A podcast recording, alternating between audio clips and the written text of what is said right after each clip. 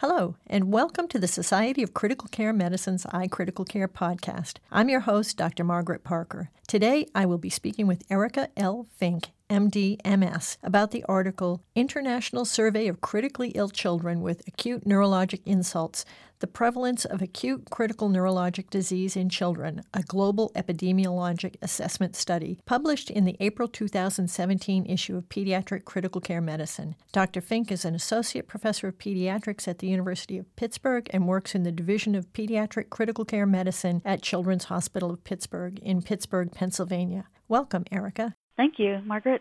Before we begin, do you have any disclosures to share?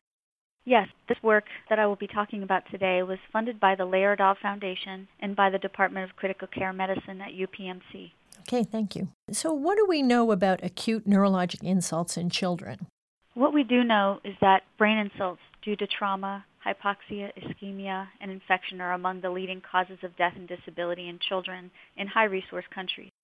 We published a manuscript in Peds Critical Care Medicine in 2013 comparing children hospitalized with and without neurologic disorders from 11 states and found that children that had neurologic disorders had three times the ICU admissions, three times the mortality, and double the length of stay and cost versus children without neurologic disorders.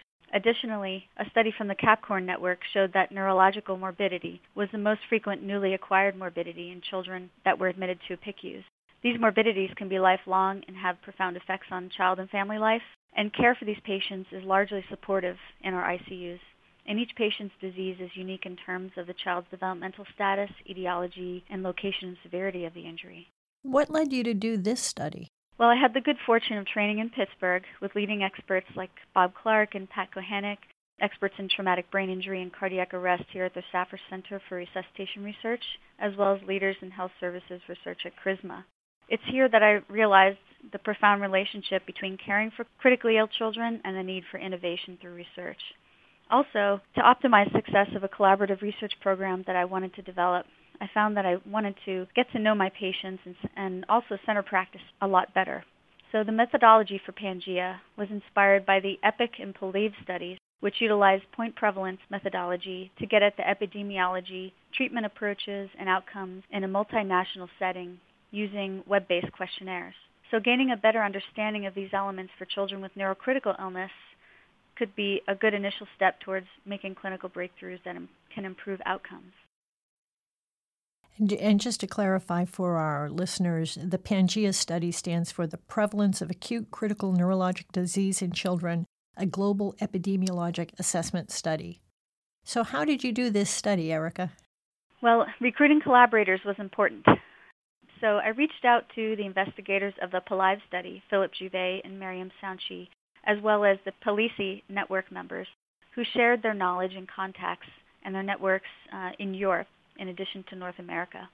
We then expanded our network and recruited investigators in Australia and New Zealand, uh, members of the PNCRG, which is a neurocritical care research group, and recruited via the WFPICCS website and through personal contacts to try to be as inclusive as possible.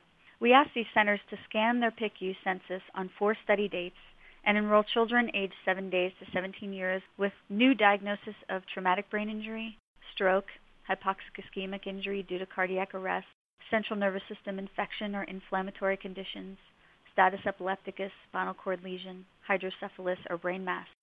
The web based questionnaire uh, domains included information about the patients, their diseases, site characteristics, monitoring and treatment approaches, and then patient outcomes. Our primary outcome was ICU prevalence of the different diseases I laid out earlier. Our secondary outcomes looked at all cause mortality. Unfavorable outcome is defined by pediatric cerebral performance category or PCPC score change greater than 1 or death. And our study endpoint was at hospital discharge or 3 months whichever came first. How many hospitals participated in Pangea? We had 107 centers in 23 countries who participated. What were the characteristics of the participating centers? Almost half of these centers were in North America, and most overall were academic, pediatric standalone hospitals. Most also included a PICU fellowship program, but all of these characteristics varied by region. Interestingly, 48% of our centers reported having a neurocritical care service, including all of the participating centers in Oceania, 66% of the European centers, and 35% of the centers in North America. What were your major findings in terms of the prevalence of the various diseases, the insults reported, and the outcomes that they found? Our major finding was that centers enrolled 924 of the 5,135 children screened over the four study days giving us an overall prevalence of 16.2%. Of note, 13 centers that participated accounted for 20 or more subjects each. Females accounted for 41% of the subjects enrolled, and 58% of all of our subjects had a comorbid condition, reflecting our current PICU populations in these centers. 61% of subjects had no disability reported before this new acute insult on their PCPC. We found of the different diseases that cardiac arrest was the most commonly reported condition, with 23% of subjects enrolled, followed by traumatic brain injury at 19%, status epilepticus at 17%, and CNS infection at 16%. Another finding was all-cause mortality was 12%, which is highest, was highest in the children initially surviving cardiac arrest. The most common causes of death were withdrawal of support due to poor, poor neurologic status or brain death. Of the children who were previously well, only 44% remained without disability at either hospital discharge or three months, while 18% of them had mild disability, 11% had moderate disability, and 13% had severe disability. 4% were in a comatose state. Up to a third of the children had unfavorable outcome, most frequently in children with traumatic brain injury, but we have to remember that these outcomes were taken somewhat early before rehabilitation potential had been fully recognized. Finally, lengths of stay were quite long, with a median of 22 and 13 days for hospital and ICU lengths of stay, respectively. Most children that survived were discharged home, and 17% were transferred to an inpatient rehabilitation center. One third of children with cardiac arrest had surgical feeding tubes placed, and one third of children with spinal cord disease had tracheostomies performed. Were there variations across the different regions? Yes, and we would like to explore this further in ancillary studies. I will note that we're limited in our regional analysis capability by the small numbers of centers participating from Asia and Africa. However, we were able to provide some descriptive material in the initial manuscript. The prevalence of neurologic conditions was the highest in North America at 18 and in Africa at 15.8, compared with Asia at 9.8 and Europe at 12.7. And the cause of the acute neurologic disease differed. For example, cardiac arrest was the most frequently reported condition in North America, Europe, and Oceania, while CNS infection and inflammatory disorders were most prevalent in South America, Asia, and in our single African center that participated. Mortality outcomes ranged from 10 to 14 percent across the centers, but the risk of mortality scores using the PIM-3 also differed by region. Interesting. What do you see as limitations of this study? The study certainly has limitations. We captured children admitted to an ICU, so children with milder illness would not have been included in this study. Point prevalence methods have limitations. One important one to note is that we may not have captured children with rapidly fatal illness, certainly children who might have died before reaching the ICU or died acutely in the ICU while long length of stay may inflate the actual prevalence. Most participating centers were skewed towards large academic centers, but certainly children with critical illness are cared for in other types of hospitals. We also did not capture all types of neurocritical illness, children with other types of neurologic conditions on presentation, and also the many children who acquire a neurologic disability while admitted for other conditions, such as respiratory disease or cardiac disease. Our study focused on higher resource countries, but as people know, most child deaths occur in low and middle resource countries, which are definitely in critical need of efforts to improve outcomes. We did obtain some additional funding from the Laerdal Foundation to support a recently completed study in four centers in Africa with amazing collaborators there focusing on traumatic brain injury and CNS infection, looking at epidemiology, treatment, and outcomes there. We would like to use these findings to support educational, advocacy, and research efforts moving forward. So, what are the implications of your study for our current PICU care? Right. So, the results of Pangea show that pediatric neurocritical illness represents an area of critical need for innovation in preventative strategies, monitoring capability, treatment choices, and outcomes assessment. In order to improve outcomes for our patients and families, our critical care community needs to advocate for increased research resources in terms of funding opportunities, strengthening of existing and new research networks for collaboration, and translation of these of any positive findings into clinical practice. So where do we go from here? So I think the next steps for Pangea are to maximize our knowledge returns through ancillary studies of all the data that we've collected, and this is in process now. We are prioritizing work analyzing the different center approaches to monitoring and treatment interventions, looking by disease and by region, and also looking to help answer questions by participating investigator initiated ideas.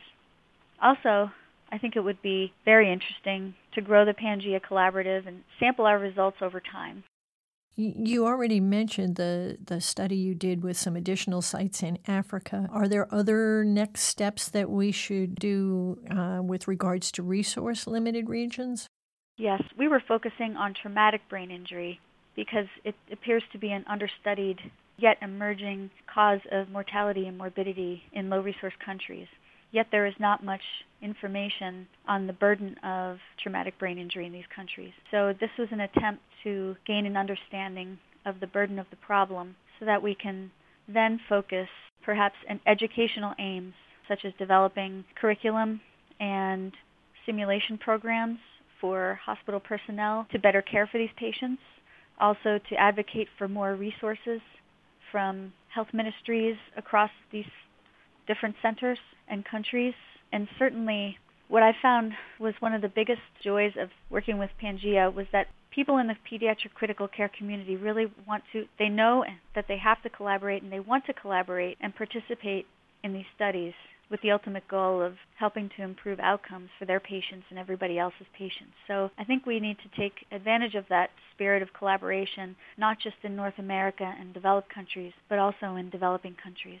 Certainly, there's from my point of view, a mountain of work for many investigators to do in this field. And my hope is that clinician scientists continue to receive the supports necessary to perform these types of research and educational interventions needed to advance our field. Certainly, with the degree of morbidity that occurs commonly with acute neurologic disorders, this would be a very important focus for where we go as a as a critical care community in the years ahead. Do you have any final comments you'd like to make? Thank you, Margaret. I would just like to certainly acknowledge and thank all of the Pangea investigators, study coordinators, the, the Laerdal Foundation, our Pangea Steering Committee, and all the patients that helped us with our work to help move the field forward. I thank you for this opportunity also to share our work in this podcast. Thank you very much, Ericka. Thank you, Margaret. We have been talking today with Dr. Ericka Fink from Pittsburgh, Pennsylvania, about the article International Survey of Critically Ill Children with Acute Neurologic Insults The Prevalence of Acute Critical Neurological Disease in Children, a Global Epidemiologic Assessment Study, published in the April 2017 issue of Pediatric Critical Care Medicine. Thank you for joining us today. This concludes another edition of the iCritical Care podcast. Please check out our website at www.sccm.org slash iCriticalCare for more information. For the iCritical Care podcast, I'm Dr. Margaret Parker.